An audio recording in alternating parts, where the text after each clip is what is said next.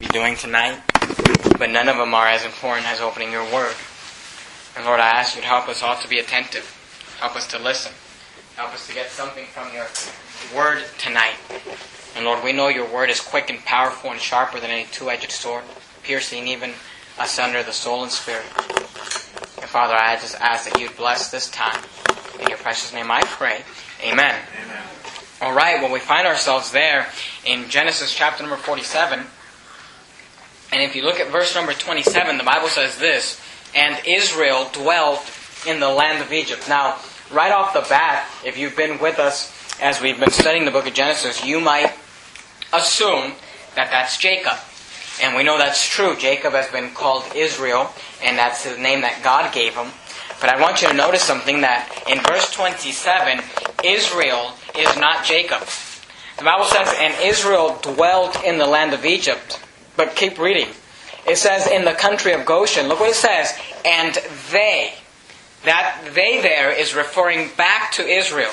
It says, And they had possessions therein, and grew and multiplied exceedingly. I'd like you to notice that the Israel mentioned in chapter 27 for the first time in the Bible is not talking about the man Israel, but it's a very special verse because for the first time in Scripture, the people, the children, are referred to as a nation.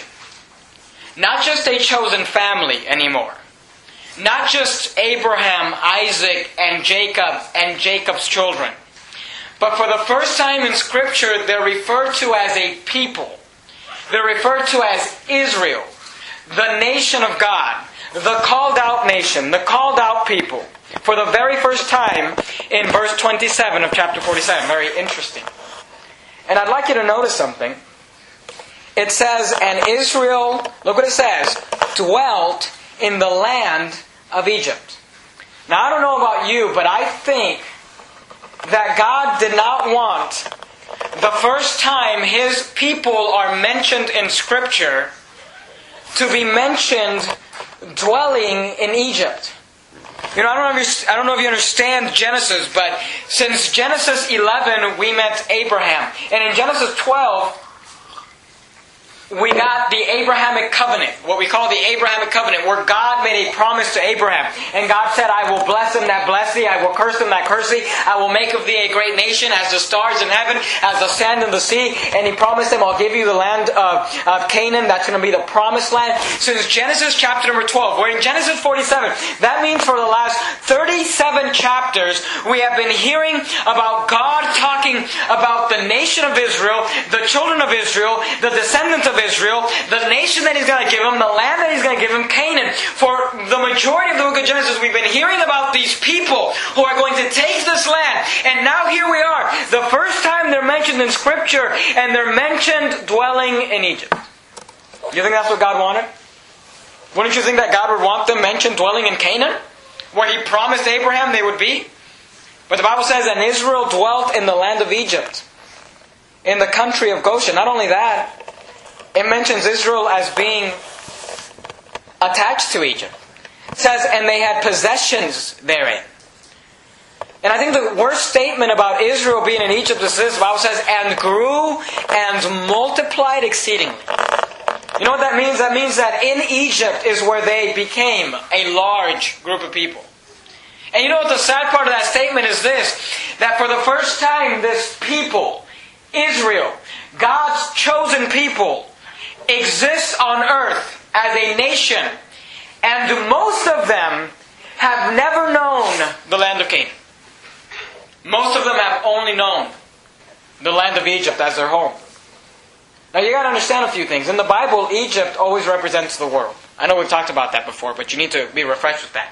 Egypt represents the world. Canaan, or the promised land, represents God's will. Every time that Abraham and different people went down into Egypt, it represented they were going down into the world. And then when they would come back to Canaan land, it would represent they were, they were coming back to God's will.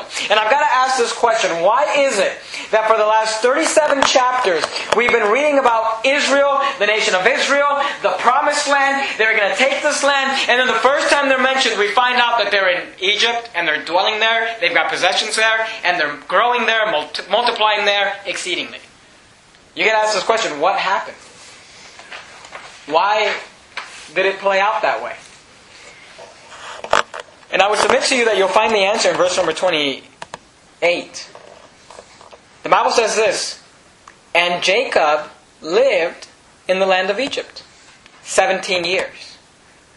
So the whole age of Jacob was 140 and 7 years. See, Jacob was the leader, Jacob was the father. He was a spiritual leader, and I, would submit to you tonight, you got to understand this. You know, a, a great preacher of the past, Lee Roberson, had a quote. He said, Everything falls and rises on leadership. Everything. You say, How's my family going to do? Well, it depends how the leadership of the family does. How's my church going to do? It depends how the ch- church leadership does. Well, how's my business going to do? Depends how le- everything falls and everything rises on leadership. And we read this verse where Israel, the people, are dwelling in Egypt. And we find out in verse 28 why. It says, And Jacob lived in the land of Egypt. See, the leader lived in the land of Egypt. Jacob stayed in the land of Egypt 17 years. So, well, what's the problem with that? Well, here's what you got to understand. Going to Egypt was God's will. Do you remember when we talked about Jacob when he first went down to Egypt as he was traveling down? Do you remember how he stopped in Beersheba in the border of Canaan right before he stepped into Egypt? He said, Hey, hold the wagons. Wait one moment. I'm just going to get out and I'm going to make a sacrifice to God and I'm going to make sure that this is God's will. Do you remember that? Well, there's something interesting you can remember about that because the Bible said, go back with me to Genesis 46. Look at verse 1. Genesis 46 and verse 1. And you'll find out you know, when, when Jacob first went down to Israel, remember he wanted to know that he was in God's will. And God appeared to him. Look at verse 1, Genesis 46 1. It says, And Israel took his journey with all that he had, and came to Beersheba, that's the southern tip of Canaan, and offered sacrifices unto the God of his father Isaac. Look at verse 2. And God spake unto Israel in the vision of the night, and said, Jacob, Jacob. And he said, Here am I. And he said, I am God, the God of thy father. Notice what God says to him in verse 3. He says, Fear not to go down into Egypt, for I will there make of thee a great nation. Amen. God said, Hey, I'm going to make you a great nation. You said, Why was God going to make of them a great nation in, in Egypt? Well, here's what you got to understand. If they stayed in Canaan, they were going to starve to death, they'd be annihilated. He said, Hey, I'm, to, I'm going with you to Egypt. That's where I want you to go. I'm going to protect you and I'm going to assure your lineage in Egypt. But look, read verse 3 again. It says, And he said, I am, the, I am God, the God of thy father. Fear not to go down into Egypt, for I will there make of thee a great nation. Look at verse 4. Look what God says to Jacob. I will go down with thee into Egypt, and I will also surely, look what it says, bring thee up again. Did you catch that?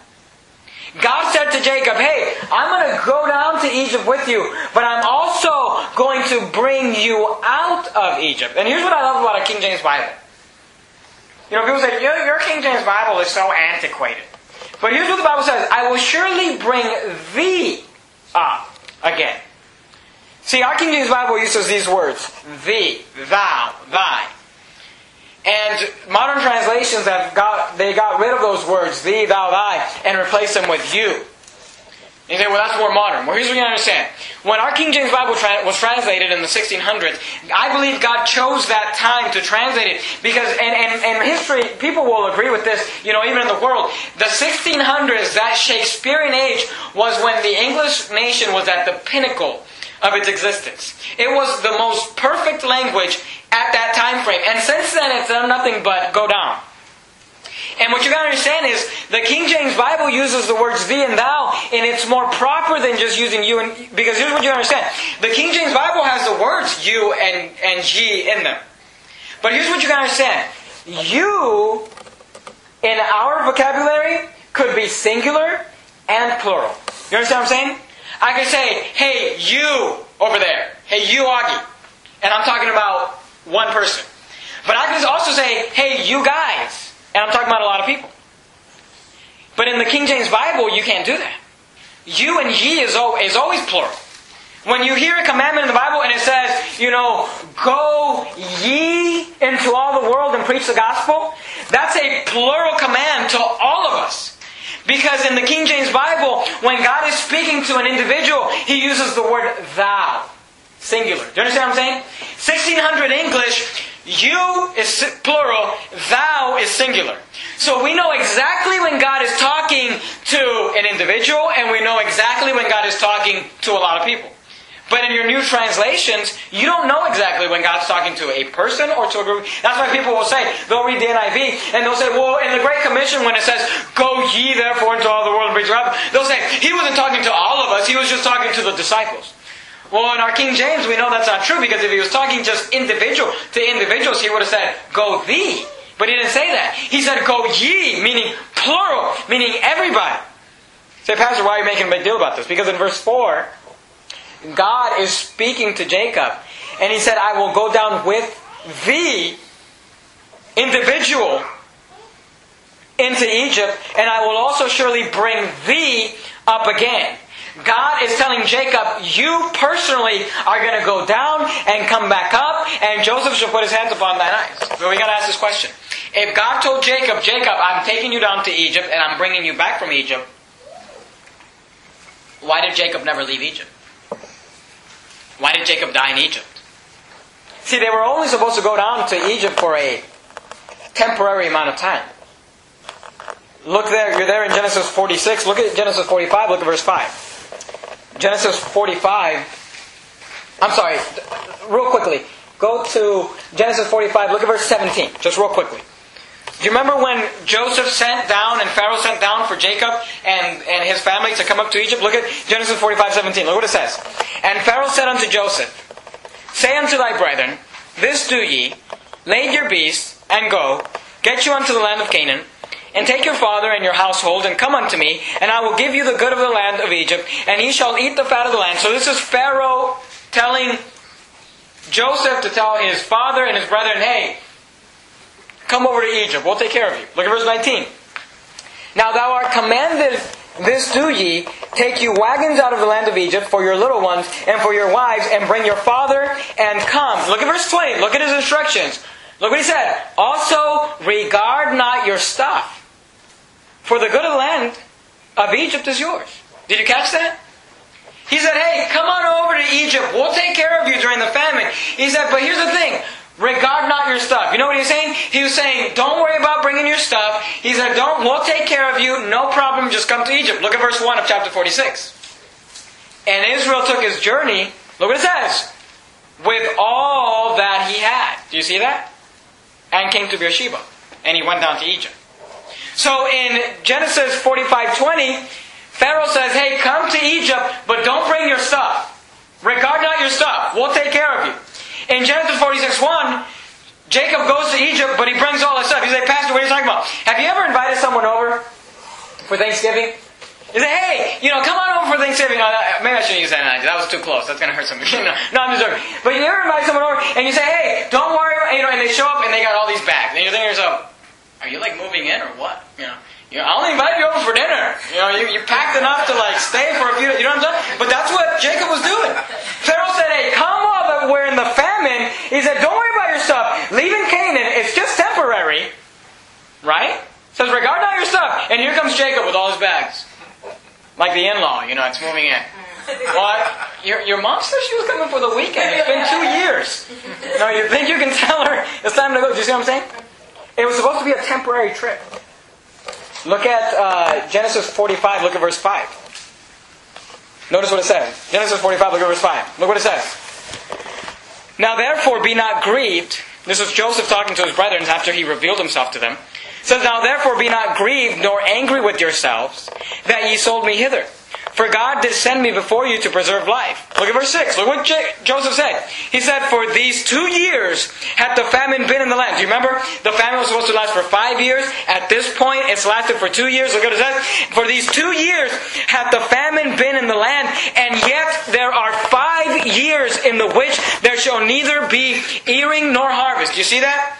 Joseph said, Hey, there are five years left in the famine. Come on down. But look, look at, go back to Genesis 47. Look at verse 28 again. How many years are left in the famine? Five years. When Jacob and his family went to Egypt, there was five years land, left in the famine. They were supposed to come temporarily to survive the famine. Look at verse uh, uh, Genesis 47. Look at verse number 28. Look what it says. And Jacob lived in the land of Egypt. Look what it says. 17 years. How many years were left in the famine? Only five. How long did he stay in Egypt? 17 years. And why was he only in Egypt 17 years? Because he died there. And Jacob lived in the land of Egypt 17 years. So the whole age of Jacob was in 140 and 7 years. When they got there, the famine only lasted five years, but they stay, he stayed a total of 17 years. You know what that means? That was 13 years too many. At the end of the famine, Jacob should have said, Hey, guys, let's go back to the promised land. We're done here. But he didn't. He stayed in Egypt. He stayed in the world. But here's what you're going to understand about Jacob.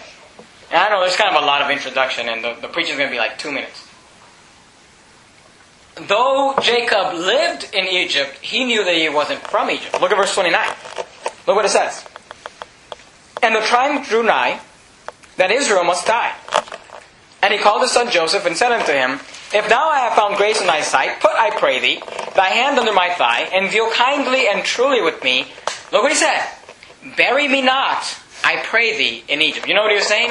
He's saying, hey Joseph, I'm not from Egypt. He said, don't bury me in Egypt. Look at verse 30. But I will lie with my fathers. And thou shalt carry me out of Egypt and bury me in their burying place. And he said, I will do as thou hast said. And he said, Swear unto me. And he sware unto him, and Israel bowed himself upon the bed's head.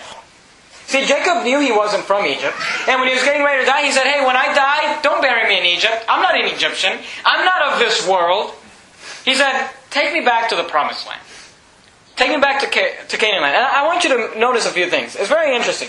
Do you, I, you know, if you know who Jacob is in the Bible, or if you were with us as we were studying about Jacob, you remember that Jacob has two names he goes by. He goes by the name of Jacob, which is the name that was given to him by his worldly parents. Jacob means the deceiver. Do you remember he was a deceiver? He deceived Isaac, his father, and he lied about different things. Jacob is his worldly name. But if you remember, and I'm not going to have you turn there, but if you remember in Genesis 32, uh, 24 and 28, when the angel of the Lord met with him, and Jacob and the angel of the Lord, which we know is Jesus Christ, they wrestled all night long. You know, actually, let's just go there. We, you know, I, I want you to see it. I, I know I told you we weren't going to turn there, but go to Genesis 32. Look at verse 24. I just want you to see it. Genesis 32, look at verse 24. Look what the Bible says. Genesis 32, verse 24. The Bible says, And Jacob was left alone. And there wrestled a man with him until the breaking of day. And when he saw that he prevailed not against him, he touched the hollow of his thigh, and the hollow of Jacob's thigh was out of joint, and he wrestled with him. And he said, Let me go, for the day breaketh. And he said, I will not let thee go, except thou bless me. And he said unto him, What is thy name? And he said, Jacob. Look what the angel of the Lord says, verse 28. And he said, Thy name shall be called no more Jacob, but Israel.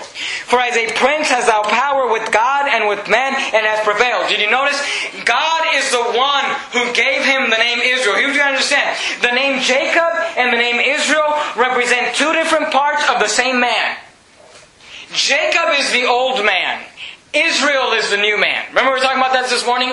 That when you got saved, there's two people. There's the flesh, there's the old man, then there's that spiritual man. The Bible tells in the book of Revelation that God will give us a name that no man knoweth. He'll give us a new name in heaven. And God had given Jacob this new name. And he said, You used to be known as Jacob. You used to be known as a deceiver. You used to be known as a liar. You used to be known as greedy. You used to be known. But now you'll be known as Israel, the new man. Two different parts of the same man. And you and I have the same parts. Go back to Genesis 47.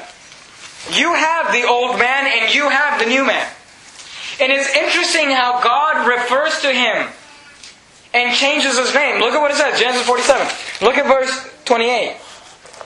It says, And Jacob lived in the land of Egypt. So when he talks about him living in Egypt, what does he call him? Jacob. But in verse 29, when he's talking about him dying, notice what he calls him. And the time drew nigh that Jacob must die. Is that what he said? that Israel must die. Do you see that? See, it's just like you and I. When we're in the world, we're in our flesh, Jacob. But when you die, you're not going to be in your flesh. Because when Jacob died, Israel was going to the promised land. Do you understand what I'm saying? When, when, when the flesh, Roger Jimenez dies, he lives in this world, in Egypt. But when this flesh dies, the spiritual man is going to the promised land. You understand what I'm saying? That's the picture there. He says, Jacob lives in Egypt. Jacob lives in the world. Jacob lives in the flesh. But the new man, Israel, when Jacob dies, Israel is going to the promised land. He says, Israel is not of this world, Jacob's of this world. You understand what he's saying? Yes, sir. Look at what it says. Jacob versus Israel, two different people. Represent two different people.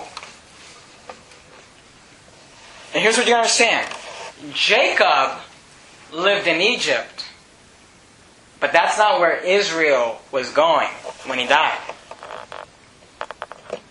And you've got to ask a couple questions. Jacob was the leader of the nation of Israel. He should have been the one who led the nation of Israel out of Egypt. Israel should have been the one, don't miss this, who stood up and said, Hey, we're leaving Egypt and we're headed for the promised land. He was so wrapped up and making sure that his funeral went right making sure that his body. Do, you understand what's going on? Look at verse 29 again. And the time drew nigh that Israel must die, and he called the sons of Joseph and said unto him, If now I have found grace in thy sight, put, I pray thee, the hand unto thy thigh, and deal kindly and truly with me. Bury me not, I pray thee, in Egypt.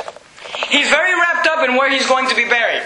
Does his body have any value? Remember we were talking about this morning? The things of value and the things of no value?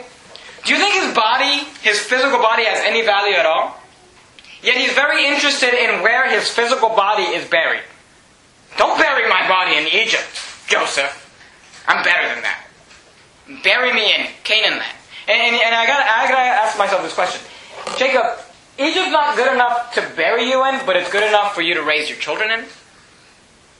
Jacob, Israel's not, Egypt's not good enough for you to put your body on the ground of Egypt that you've got, you, you're so wrapped up in things that don't matter and you're gonna let your family be raised in Egypt. You're gonna let your family grow up in Egypt. You're gonna let your family get attached to Egypt. And here's what I see with Christians every day. We get so wrapped up on things that do not matter. Things that do, that have no eternal value, and yet we let our families die and go to hell. We let our families be raised in Egypt, be raised in the world, never even seen Canaan land, never even seen the promised land, and we're worried about where you're going to be buried. Don't get so wrapped up in things that don't matter. You know, these these churches that have these Sunday school classes. I've literally seen, I've seen I've seen in my life People are so worried about making church, making sure that all the children in church sit quietly and behave, and that make sure they got the lesson, make sure they learned it. Yet their own kids don't ever know it, the Bible. Yet they never take time to teach their own children the Bible. Yet they never take time to pray with their kids, or read the Bible with their kids, or instruct their children, or disciple their children. Do you understand what I'm saying? Jacob, stop being so worried about where your corpse is going to be buried. It doesn't matter. Yet the children of Israel can live forever in Egypt, and who cares? He got wrapped up in something that didn't matter. Here's what you gotta understand. This is kind of a sermon for leaders. Jacob was a leader. He should have led them out. Who led the children of Israel out of Egypt? Moses. Moses led the children of Israel out of Egypt because Jacob failed to do his job. Mom, dad, boss, Christian, it's your job to lead your family out of Egypt. And here's what you gotta understand. If you don't lead them, someone else will. and you're lucky if it's Moses. You say, well, well, well, Jacob, you don't. It turned out well, right? It turned out good. I mean, Jacob didn't do it; he failed. But but Moses came along. Yeah, but Moses came along 400 years later. Yeah, but Moses came along after 400 years of murder, after 400 years of slavery, after 400 years of being bound in Egypt, after 400 years of being enslaved here. Let me tell you something. You go ahead and you, well, I'm going to make sure that we're in church on Sunday morning, and I'm going to make sure that we're all dressed up nice, and I'm going to make sure that they, we all got our ties on straight and our shoes are polished, and I'm going to make sure, and you don't really care about the things that matter, the insight man, the godly man. You let your family go ahead, well, watch whatever you want on that television, listen to whatever you want on the radio, hang out with whoever you want, you know, have whatever influence, do whatever you want, live in Egypt, just don't bury me there. And he says, someone will come. Some preacher will come. Some Moses will come and they'll lead them out of Yeah, they'll lead them out, out of it after they've been on drugs and after they've been on alcohol and after your grandchildren have been prostitutes and gang members and, and been living in the world and been enslaved by this world and been enslaved by age of Jacob, you could have solved a whole lot of problems right here. Amen. If you would have just said, you know what, Joseph, thanks for having us. But the famine's over. And as the spiritual leader of this home, I've got to get us back to the Canaan land. But instead, he got comfortable. I'm sure he lived a very nice life in, life in Egypt. And he said, Hey, Joseph, I'm going to die here. Make sure you don't bury me here. And he condemned the nation of Israel. For the last 37 chapters, all we've heard about is the blessing of Israel, the enlargement of Israel, going into Canaan land. And when we finally get to them, they're slaves in Egypt for 400 years because one leader dropped the ball. Everything falls and rises on leadership. Do you think it's time that maybe you start having Bible time with your family? Do You think it's time that maybe you do turn off that television and say, hey kids, let's gather around and let's read the Bible every night. And let's pray every night. So, well, I don't know where to start. I can't teach them the Bible. Just read it. Just read it. Just read it with your kids. Just pray with them. Hey, I, we have, my wife and I have a Bible time with our children every night. Four and two years old. You think they're getting any of it? I don't, you know, I know my four year old is. My two year old might not, but you know what he is getting? Here's what we, here he's getting. We read the Bible. Here's what we were getting. We pray at our house. Here's what he's getting. We sing the Psalms and we sing the hymns and we love God. And, we, and he's getting this that mom and dad are not going to let him live in Egypt. We're not going to leave them in Egypt. Amen. Merry Christmas. I'm trying to explain something. Your family, this church is our brother, just so you know. Your business, whatever God has put you in charge. You know, all of us are leaders to somebody. Say, well, my children are are grown. You're still leading them. Someone's watching you. My kids are watching you. Hey, you better lead them right. You better follow right. Jacob, if God's word tells you you're not dying in Egypt, don't die in Egypt. Because everything, everything, everything, everything falls and rises on leadership. Let's bow our heads and have a word of prayer. Heavenly Father, Lord, thank you so much for your word. And Father, I ask that you'd bless this time. Just a few verses we looked at tonight. But Father, I ask that you would bless the sermon and that you would help everybody, Lord, to just realize that they've got, we've got to lead our families. We need a revolution back to the Bible. Father, we need you. We love you. In your precious name I pray. Amen.